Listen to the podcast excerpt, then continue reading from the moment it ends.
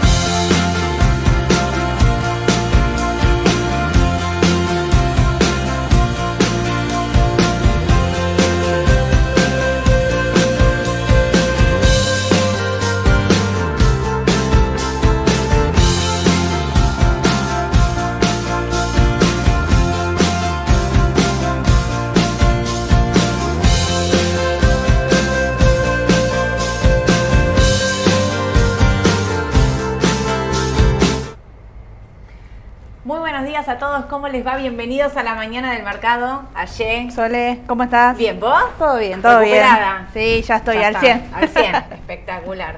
Escúchame, eh, arrancaron los colegios, ¿cómo llegaste? Con paro de subte, con mucha gente en la calle, pero bueno, Claro. llegué. ¿Había de sí que es algo, eh, el B siempre, Ah, viste, sí, ahí que, con que demora, funciona, que no funciona. claro, sí, sí. pero bueno, todo. sí que siempre salgo muy temprano. no- Arrancaron los colegios, ¿viste? ¡Qué cantidad de autos! Por favor. Bueno, yo voy a ir a una de esas llevando Sí. a mi hijo al colegio, obviamente, hermoso todo. Vamos a arrancar con las noticias de la mañana porque el tráfico no era bueno y las noticias son Ahí. más o menos. Ponele. Voy a arrancar con eh, el tema de la inflación. Porque veníamos hablando con ayer la deuda en, En pesos. en pesos, el tema de los bonos con ser, porque hay muchas noticias, digamos, para mí importantes. Lo mencionaba la semana pasada, este, esta noticia que para mí pasó como muy desapercibida para la importancia que tiene de que los bancos se juntaron con la oposición, pero también se juntaron con el oficialismo, digamos, o sea, con los ministros de, de- no con el ministro de Economía directamente, no con Sergio Massa, pero sí con parte del equipo, para decir que van a reestructurar, eh, o sea, que van a refinanciar la deuda al 2025, o sea, que van a canjear esta deuda que ellos tienen en pesos. Recordemos que estamos hablando de 6 billones de pesos, Sí. si lo miramos en dólares, 80 mil millones de dólares de vencimiento, al 2025. Digo, la menciono porque la noticia pasó así como la nada misma. Y para mí es clave esa noticia, porque era lo más importante. Eso te iba a decir, lo más importante, lo más preocupante de acá a junio, te diría, que veníamos hablando, ¿no? De que vencimientos en dólares fuertes no había, por eso, bueno, mirábamos mucho la L30, que no eran bonos que se esperan que se reestructuren a corto plazo, los bonos en pesos estaban más en peligro, bueno, con todo esto podríamos decir que se pospone la preocupación si todo sea así, ¿no? Sí, sí, tal cual. Pero entonces ahí es donde me agarro un poco de, nosotros veníamos diciendo y desalentando eh, el tema de los bonos atados por inflación, ¿no? Sí. Porque, bueno, primero porque teníamos a Massa todo el tiempo diciendo la meta de inflación, la meta de inflación del 3, del 4, entonces nosotros decíamos, esto va a servir, no va a servir, va a rendir, no va a rendir. Por otro lado, el tema de la deuda en pesos, digo, si vas a reestructurar esa deuda, si eso no se va a pagar o lo que sea, nos daba un poco de temor con todo este camino, no quiero decir allanado, porque todavía no se firmó este acuerdo, ni se hizo, ni se sabe qué les van a dar, ni nada. Pero digo, ¿por qué no empezar a mirar un poco? Porque les traje lo que viene de inflación para ahora, ¿eh? Sí. Marzo. Aumentos de transporte, gas, agua, prepaga, subte, BTV porteña y estacionamiento. Aumento de colegios, 16%. Prepagas, el 7%. Combustibles, 4%. BTV porteña, Esto me parece un montón, lo anoté porque me parece un montón.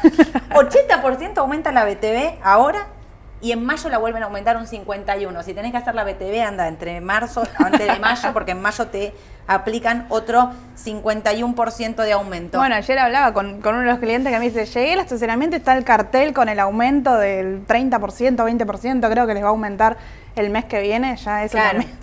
No, sí, sí, los que pagan cochera, Sí. estacionamiento, olvídate.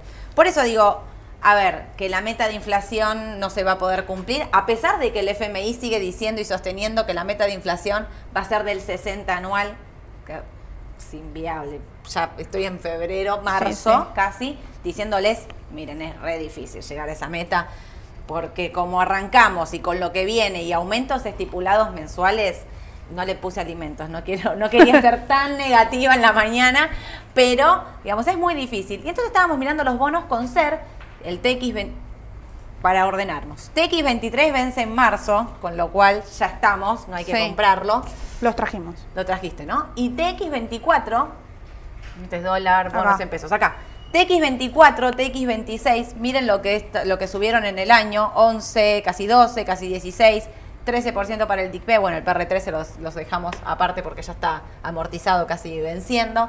Em, a ver, ¿por qué hablo de los bonos con SER? No es el instrumento que más me guste, no, pero acompaño esta noticia de la segunda noticia para mí más importante del mercado local y es que después de Sergio Massa reunirse con la titular del FMI, llegó finalmente a lo que él quería, que es modificar la meta de reservas de dólares.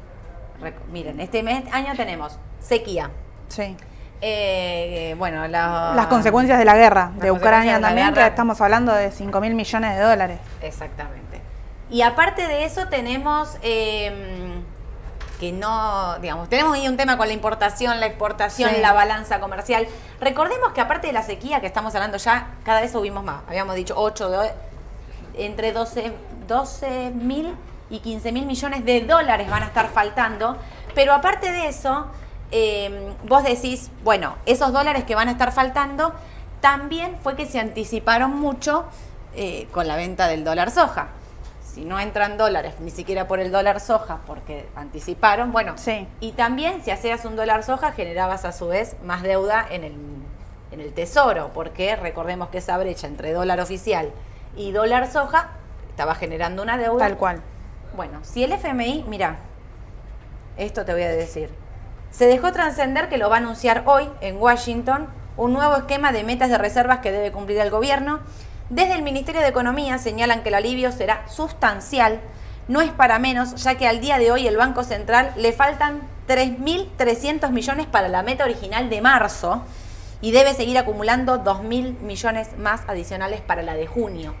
O sea, en marzo ahora, recordemos que Rubinstein está en Washington, ¿por qué?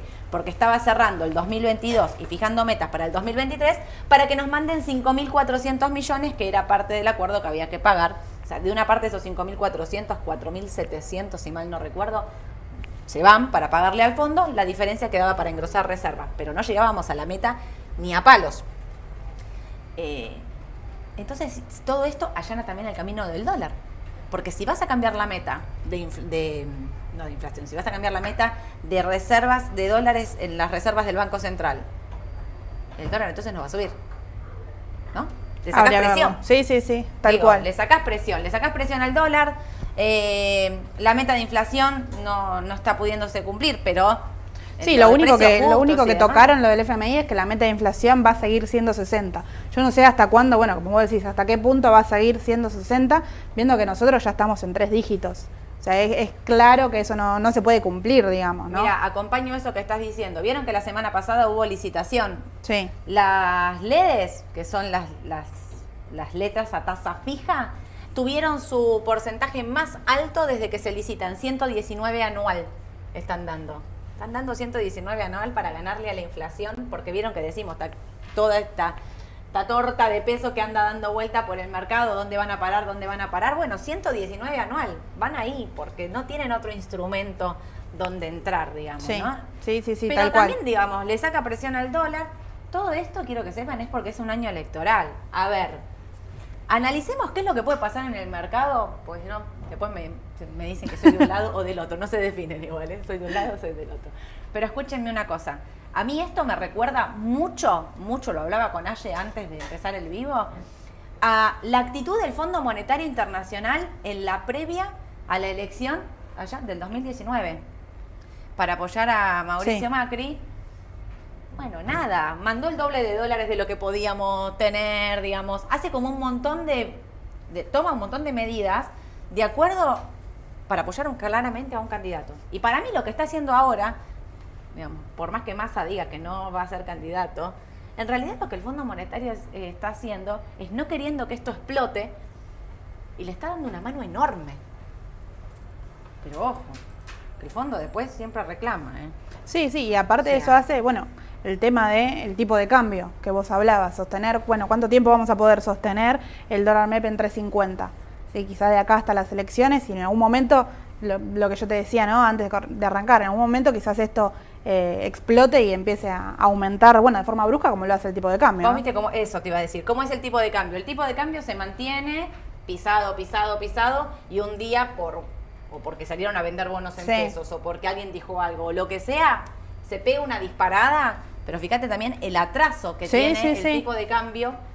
Ya venía atrasado de los otros años, o sea, cuando mirás MEP contra inflación, los que están eh, mirando MEP siempre te dicen perdió contra la inflación claramente el dólar.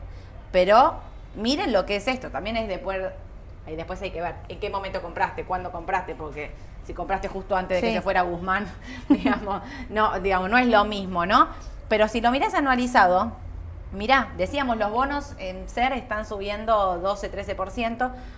Ayer me decías, ¿cuántos clientes tenés que están comprando CDR por el tipo de cambio? Muchos, sí, sí, sí. Muchos clientes que quizás ya vienen ganando con acciones argentinas, que tenían el 100% ¿no? de, de la cartera en Argentina y ahora se están pasando un poco para, bueno, viendo la lateralización del tipo de cambio, ¿no? tener CDR hoy es tener un poco de contado con liquidación sin la necesidad de tener los dólares en el exterior. Si necesitas pesos, poder vender y ir Obvio. siguiendo esto que, eh, bueno, como venimos diciendo, se considera que en algún momento puede, puede Claro. explotar. Quizás no al corto plazo, quizás No, espera la hasta verdad las es que por ahí en el corto plazo Pero- ahora te tendría que decir que no, porque si el Fondo Monetario cambia la meta de reservas y tenés una inflación tan alta, por ahí, a mí lo que me llama la atención es esta brecha cada vez más amplia, porque el dólar Qatar, porque lo que están haciendo es actualizar el oficial, ¿no? Sí. O sea, el oficial sí viene subiendo, en algún momento habían frenado, ahora volvieron a acelerar para que siga la inflación, este 6% de inflación. Entonces lo que se está armando cada vez más grande es esta brecha entre Qatar y MEP. Sea, hay como otra brecha más, ¿no? Digamos. Y estos dos totalmente pisados. Yo no te creo que esto es precio de mercado. Voy a decir mi opinión. Esto es opinión de Soledad López, para que no.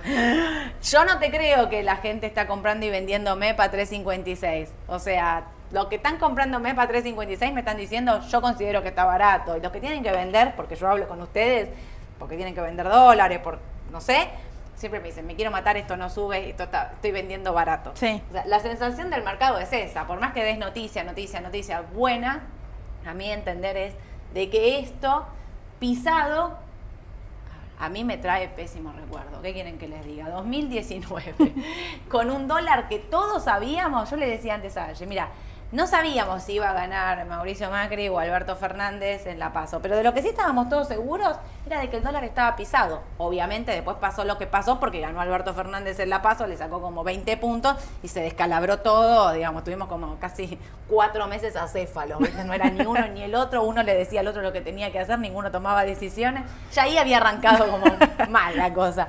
Pero digo, algo pisado en algún momento se descontrola. Así que tengan cuidado, porque se descontrola a veces por lo que menos nos imaginamos. O quizás te dura dos meses más así y seguís Sí. haciendo tasa, entonces los que están haciendo letras les va bien, los que están haciendo bonos con ser les va bien. Digamos, la inflación no frena y esto está pisado. Entonces son como un combo Sí, ahí fuerte de ambos lados. el clásico te diría a la hora de decidir, ¿no? Tasa o dólar. Bueno, ahora hay que ver cuánto es que va a durar el dólar en estos precios. Claro. Tasa o dólar, yo te diría, el que está haciendo tasa, por ahí sigo haciendo tasa un poco más. Ahora, si vos tenés que vender dólares para hacer tasa, ¿vendés dólares a este precio para hacer tasa? Yo no. Vos no. Así, de una me lo contestaste. Yo tampoco. Pero quizás alguien que quiere asumir riesgo real, vende para, mm, hacer tasa y jugársela Sí. un mes. Lo que tenés que tener cuidado es esto del dólar. En un día te llevó puesta la tasa de dos meses, ¿viste cómo es el Sí, dólar? sí, sí. Sube a 4, 5, 6%. Te lleva puesta la tasa de dos meses, en un día, en tres días, a veces te llevó puesto meses completos. Queríamos alertarlos de esto, porque si bien las noticias son positivas, digamos, es bueno para el mercado, ¿no? O sea, estoy hablando del el mercado directamente, sí me parece que el fondo está haciendo como una gran apuesta eh, a Sergio Massa. Para Sí, mí es sí, sí. directamente a Sergio Massa, porque es el que está negociando, es el que se juntó con la titular del FMI allá, no, en la India, no sé dónde estaban, estaban, estaban en un lugar lejos, no sé. Eh, sí, ¿no? Eh, así que atentos con esto. Por otro lado, pará, ¿cómo repercute todo esto en las acciones? ¿Me Ayer, ¿Trajiste el Merval en dólares? el Merval en dólares, sí. Eh, ah, pará, bonos en dólares. Miren, esto es por esa noticia. Bonos en dólares. Miren cómo vienen subiendo, miren igual lo que habían bajado en el mes. En el año, igual recordemos que habíamos arrancado ya por 18, llegamos a casi 32. Piso de 26 tuvo, que es una nueva resistencia a Sí. monitorear. Rebota y ahí lo tenemos en 28.63. ¿Va a 30? Yo creo que sí. Estoy optimista. Ah, estás con todo. Estoy optimista. Estás muy optimista. Pero, eh, bueno, viene de un mes complicado, viene ya de ajustar, había llegado, como vos dijiste, a 30, 30 y pico, bajó, llegó a 26 y por ahí comience a, a dar la vuelta de vuelta, digamos. ¿Compro? Miren, le saco la- no estoy leyendo las preguntas de ustedes, pero me imagino que le deben estar contando. ¿Compro a L30? Para diversificar, sí, yo tendría a L30. Antes de ponerme en este vivo estaba leyendo Twitter, estaba haciendo así un resumen de Twitter, no rápido. Y leo que dice, si compras a L30 hoy, en dos años empieza a amortizar en el 2024, en el 2024 paga 4 dólares, a partir del 2025 paga 8 dólares, en dos años, no te quiero decir dos años y medio, me parece que habían hecho la cuenta, recuperas el capital de la L30 y te quedan, ponele tres años y medio de ganancia.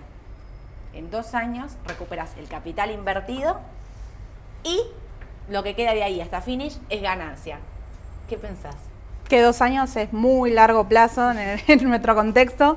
Eh, es un bono que me gusta, es un bono que me gusta para sostener ahora, no sé si de acá a dos años. Me parece que es pensar muy a largo plazo con bonos soberanos sabiendo nuestra historia, ¿no? Una elección en el medio, aparte. A ver, nosotros estamos convencidos de que esto en el corto plazo no se va a reestructurar. El problema es la deuda en pesos. En pesos, sí. Pero si la deuda en pesos se patea al 2025 y le dejamos la bomba al que viene, un año y pico después, arreglate como puedas con eso, al 2025. Y el No es una 2025 mala alternativa no es una mala alternativa y el 2025, bueno, si llegamos ese año con estos bonos comprados, tener en cuenta que te quedan las dos deudas, porque te va a quedar la deuda en pesos que comiencen a pagar fuerte los bonos y eh, la deuda en pesos. Claro, Me mataste, y me, me- me juntaste las dos deudas, me sacaste las ganas de comprar. Yo estaba para comprar ya. Pero pará, te hago otra pregunta. Esto que vale 28,73 va a pagar 100. Sí. Se reestructura. Mirá. No se paga. Y en vez de pagar 100, paga 60. Es un buen negocio. Sí, Igual. sí, sí, sí, Porque igual. en dos años recuperás el capital y lo que te queda, ¿no? Habrá que ver en cuántos años se va a pagar eso. En fin, estamos haciendo todas hipótesis. ¿Por qué? Porque lo que se viene es así, es una cuestión de pensar qué podría pasar en el caso de que haya tal medida, de que haya tal otra noticia. Así que a mí me gustan, yo los sigo manteniendo Sí, los sí. bonos, los mantengo de mediano largo, coincido, coincido con Aye en que habrá que ver qué es lo que pasa. Y, para, una noticia que quiero ver, a ver cómo repercute hoy. ¿Vieron que tenemos un juicio?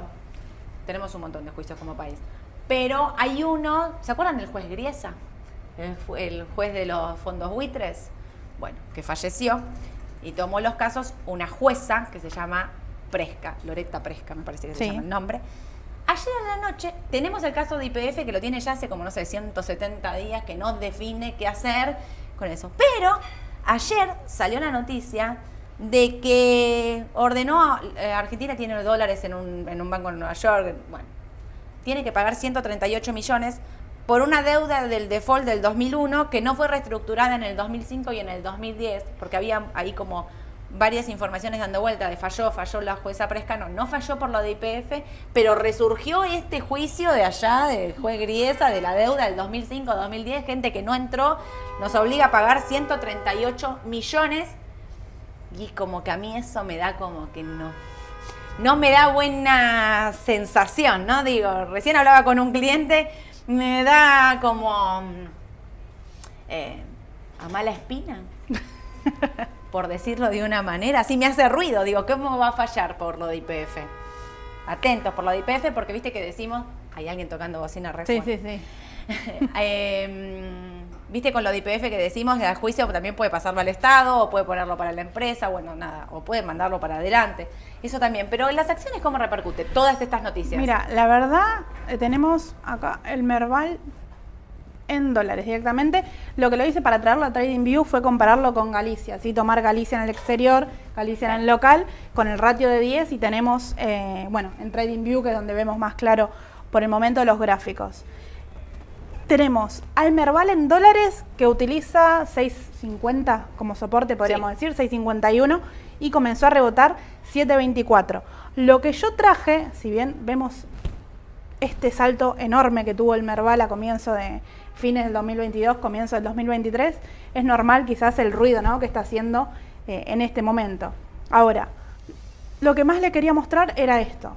Esto es el Merval en dólares visto de forma mensual. ¿sí? Acá tenemos acontecimientos políticos, eh, bueno, sin duda, pero vemos cómo está redondeando directamente. Si bien 7.24 es una resistencia importante, la próxima la tiene en 8.92, que es mucho el salto. O sea, si le, es muy fuerte el soporte de 7.24 para el Merval en dólares, pero si lo vemos de forma mensual, tiene mucho por crecer. Sí. Y ahí es donde hablamos de las acciones argentinas a largo plazo. Quizás así se ve mucho más claro todavía el tema de, bueno, Me estaban encantó. lateralizando en este precio, pero pueden crecer mucho todavía. Esto es hallado. Miren, 2016, cuando el otro día hablábamos de cómo, 2019. cómo un, eh, un hecho político puede Sí. Hacer. Acá empieza la, la suba, digamos, de toda la gestión de los dos primeros años de Mauricio Macri. Llega el Fondo Monetario Internacional y el mercado le empieza a perder confianza. Llegan las pasos. Sí. Y ahí quedamos, ¿no? Pandemia. Pandemia. Y ahí comenzó a lateralizar todo, que Sí. si bien ahora subió, que uno dice, bueno, Subió el año pasado, el año pasado IPF subió un 100%, bueno, pero a consideración de todo lo que bajó, no es nada y le queda todavía mucho recorrido.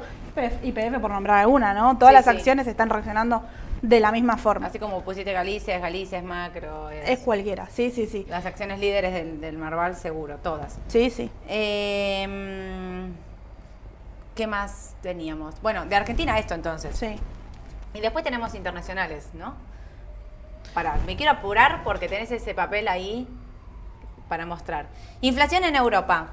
Vino más alta de lo esperado, ¿eh? O sea, vino en Francia y en España vinieron los índices de inflación más altos del estimado, con lo cual ellos no habían dejado de bajar la, eh, no habían dejado de subir no, la tasa. Pero seguían- también ellos habían empezado después. empezaron mucho más tarde y Sí. mucho más leve. Sí, sí, sí. O sea, la Reserva Federal llegó a los 75 puntos, ellos están ahí dando vuelta en los 50 puntos, el Banco Central Europeo me estoy refiriendo.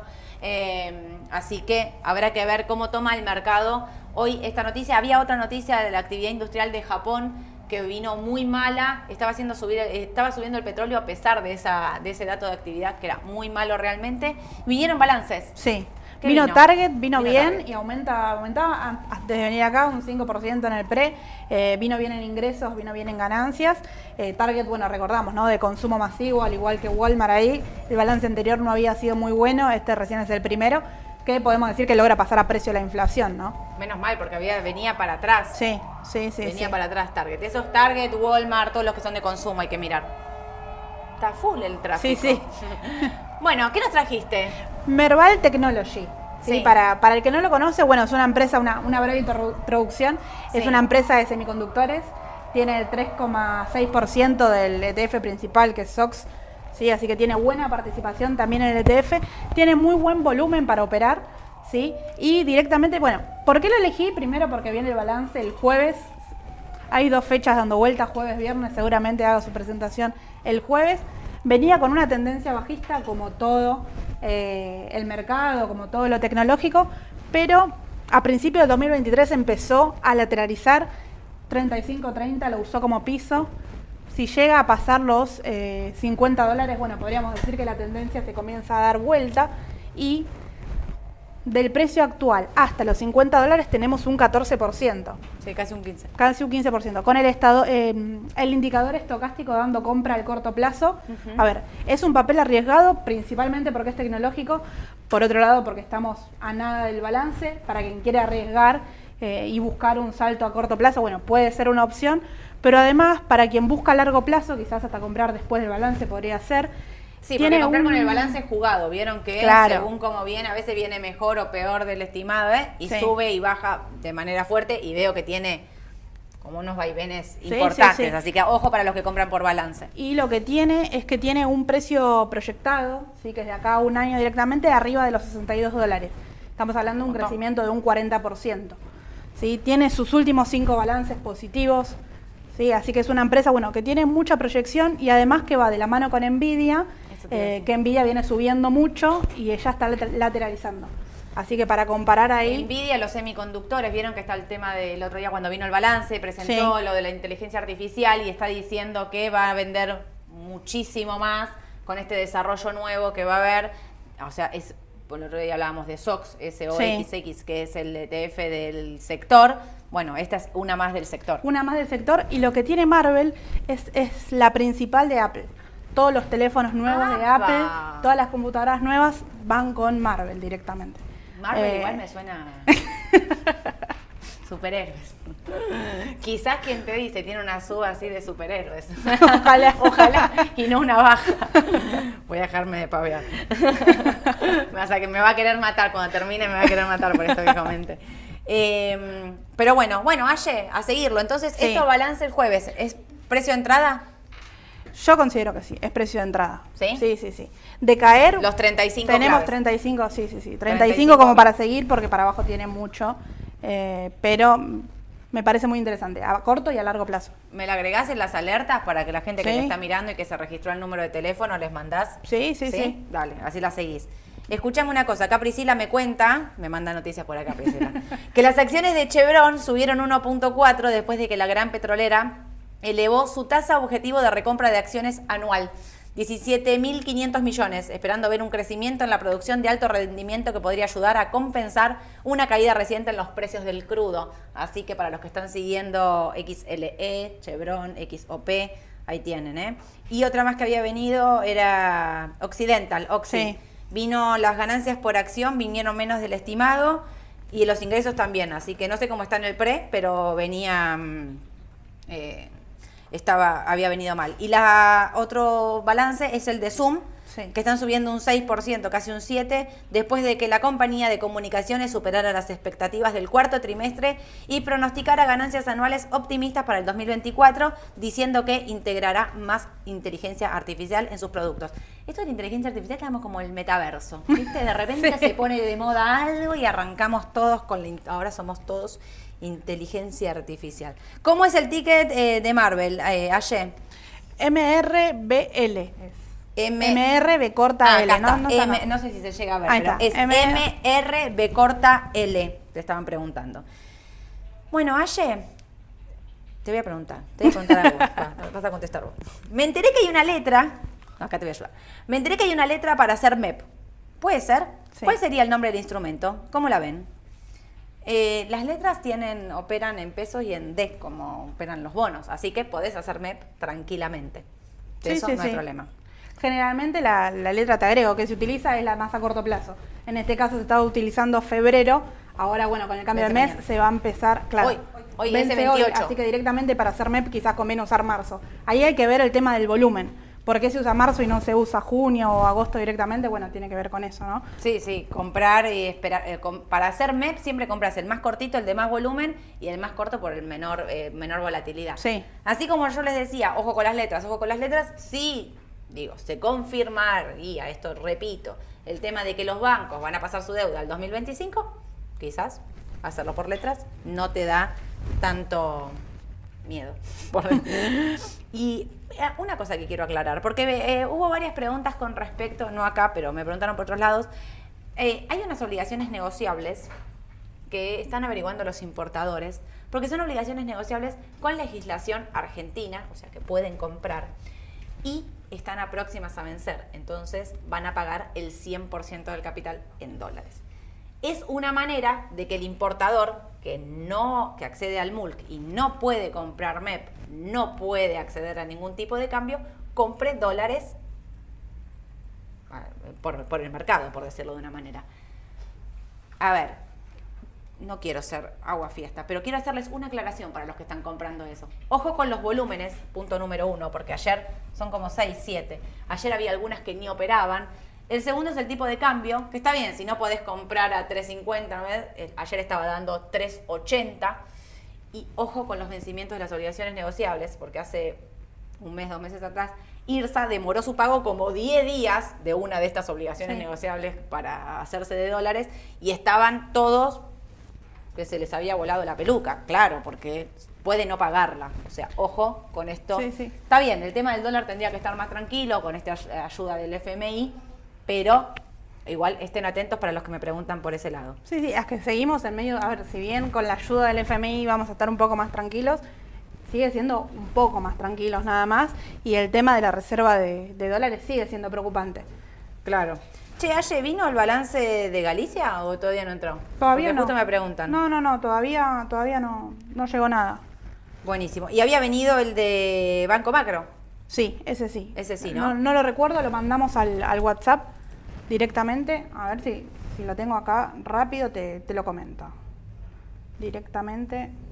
Texar en pesos, ¿cómo la ven? Justo me preguntan. A mí me gustaba, me gusta más Ternium, eh, me gusta más Ternium más TX, aparte por el tipo de cambio y demás, pero Texar, y, y Texar había venido con un balance bastante flojo que no así Sí. Ternium, así que yo prefiero TX, TXR, que es como CDR, eh, a Texar en este momento, pero Texar para los que están siguiendo como siempre la actividad y el dólar oficial y demás, eh, es siempre una Sí. buena opción. Acá tengo, mira, lo de Banco Macro vino exactamente igual a lo esperado en Eso. ingresos, así que en teoría vino bien. Vino mal en lo que es ganancias por acción, pero eso en Argentina mucho eh, no se usa como para medir, sino que se miran mal los ingresos Sí. y lo que se espera de acá en adelante. Exacto. Sí, así que directamente podríamos decir que en la balanza vino bien. Sí. ¿MEP con letras tienen parking? Sí. Todo lo que es MEP, todo tiene parking, así que a quedarse comprados para cumplir con la normativa. ¿Cómo reaccionarían los bancos en caso de que esta medida se- eh, suceda, ¿no? la deuda de los bancos? Obviamente responderían bien, porque le saca presión, sobre todo. eh, Para mí en un punto, a ver, si vos, bancos, sabés que estás teniendo una deuda y estás acumulando una deuda, que todos sabemos que este gobierno, ni el que venga, ni cualquiera va a poder pagar, en realidad lo que se hace un poco es, bueno, a ver, es como ceder, ¿no? En esto es una negociación. Una parte van a ceder los bancos y una parte va a ceder el Estado, porque muchos me dicen, bueno, pero si ponemos una tasa fija al 2025, pagamos todos los intereses de ese tiempo. Sí, es real, pero ¿qué otra salida tenemos? Si tenemos que pagar 6 billones, ¿qué otra salida hay? Pues emitir no es una alternativa, claramente, no podemos emitir 6 billones porque no, o sea, eh, vuela todo por el aire, no tenemos los dólares para pagar, digamos, o sea, bueno, es como sacrificar un poco, es como Sí. decir, bueno, tengo que pagarlo por ahí esperando que la actividad económica argentina eh, de, de una vuelta, que la sequía pase, digamos que muchas consecuencias que se están viviendo todavía eh, recuperen y eso haga que la Argentina pueda tomar un, un- un- un mejor camino para el 2025, porque la verdad es que mucha alternativa no hay. ¿Es lo que más te gusta? No, pero digo, para mí los bancos subirían, subirían, subirían porque es una buena, eh, una buena alternativa. Eh, ¿Está para entrar en el ETF de ARKK o esperamos noticias de la Fed? Esa te la dejo a vos, Aye, yo mientras me están Sí, preguntando mira, cosas. ARKK lo que tiene es mucha exposición de Tesla directamente. Yo anal- analizaría directamente el papel de Tesla para definir si entro o no al ETF. Si bien es un ETF tecnológico, eh, bueno, va casi el 40% de su tenencia es Tesla, así que directamente va a depender de eso. Y lo que tienen que tener en cuenta es que por más que sea un ETF, no es un papel conservador, eh, porque tiene mucha, mucha exposición directamente de, de Tesla y lo que dice Elon Musk, que sabemos lo que pasó el año pasado, ¿no? Viste que aparte, mm, ¿cómo se llama? Katie Woods. Sí. se llama la que hace el, el ETF, es la que arma. Em, cuando Tesla bajaba, compraba cada vez más, Compraba o sea, más. aumentó su exposición en Tesla Sí, sí. ampliamente. Bueno, ahora con lo que Tesla recuperó ese ETF, pero como dice Aye, es muy jugado. Es un ETF agresivo. Sí, Sí. sí, directamente. ¿Viste que Elon Musk eh, eh, echó a la empleada que era como la que verificaba los Twitter, ¿viste? La del tilde Mira. azul. porque dur- durmió una siesta y él porque estaba durmiendo la siesta en horario de trabajo. Y ella le contestó como eh, nos presionás 24 horas para llegar a los objetivos y ahí como que pero me parece que le contestó como en vivo. A Elon No- no lo vi, mira. O sea, mira, de los todos los empleados de Twitter cuando asumió Elon Musk, creo que quedan 2000. Los 7000 como que los echó. O sea, retomó otra gente, Sí, renovó. sí. Para el que me está preguntando por cuáles son las obligaciones negociables, estas que yo hablé, que están utilizando los importadores, porque son legislación argentina, te voy a pasar el listado porque son 1, 2, 3, 4, 5, 6, 7. Lo voy a poner acá en este vivo, si quieren, para que después las puedan buscar. Una es de IPF, que es la IFC 6O. O sea, para no estar diciendo todas estas siglas, prefiero directamente escribirlas. Una es de IRSA, IRC8O. Bueno, nada, son siete, porque eso es difícil de, de seguir. Prefiero ponerlo directamente eh, en este. Después en el vivo. acá. Sí, sí, sí, en el comentario. En el comentario, eso, no me salía. Bueno, ayer, vamos a arrancar, Sony 34, creo que venían datos económicos Dale. ahora. Eh, una cosa, gracias a todos los que estuvieron el jueves ahí viendo el vivo que, que hicimos con Mauro, que hizo Mauro, yo en realidad estuve ahí, acompañé nada más, el, el análisis técnico que hizo Mauro, que analizó IPF y Google, fue un exitazo porque estuvo bárbaro, ustedes pudieron hacer preguntas. Este jueves viene Ale Barbarota, para los que me estaban pidiendo Fundamental. Así que hay un papel que ya lo tenemos decidido porque lo votaron tanto, tanto, tanto. Tanto me lo pidieron que lo va a estar analizando, que es vista. Digo, me lo pidieron y lo van a tener. Pero queda un papel más que todavía no se definió. Así que si quieren, los invito a que nos escriban qué papel quieren que Ale con su Fundamental les va a estar contando por qué la decisión justa de por qué tienen que comprar o vender determinado papel de acuerdo a lo que Ale vea de, de todos sus números, va a venir, pero lo va a hacer copado. Así que préndanse que eso es el jueves a las 5 de la tarde en vivo para que manden consultas. Pero vos también ya te vas a, ya, ya te voy a enganchar para la tarde también. En principio te espero el jueves, no me Bueno, dale. Jueves a las 10 de la mañana los espero entonces para contarles las noticias más importantes del mercado local e internacional. Que tengan un excelente día todos. Chau, chau.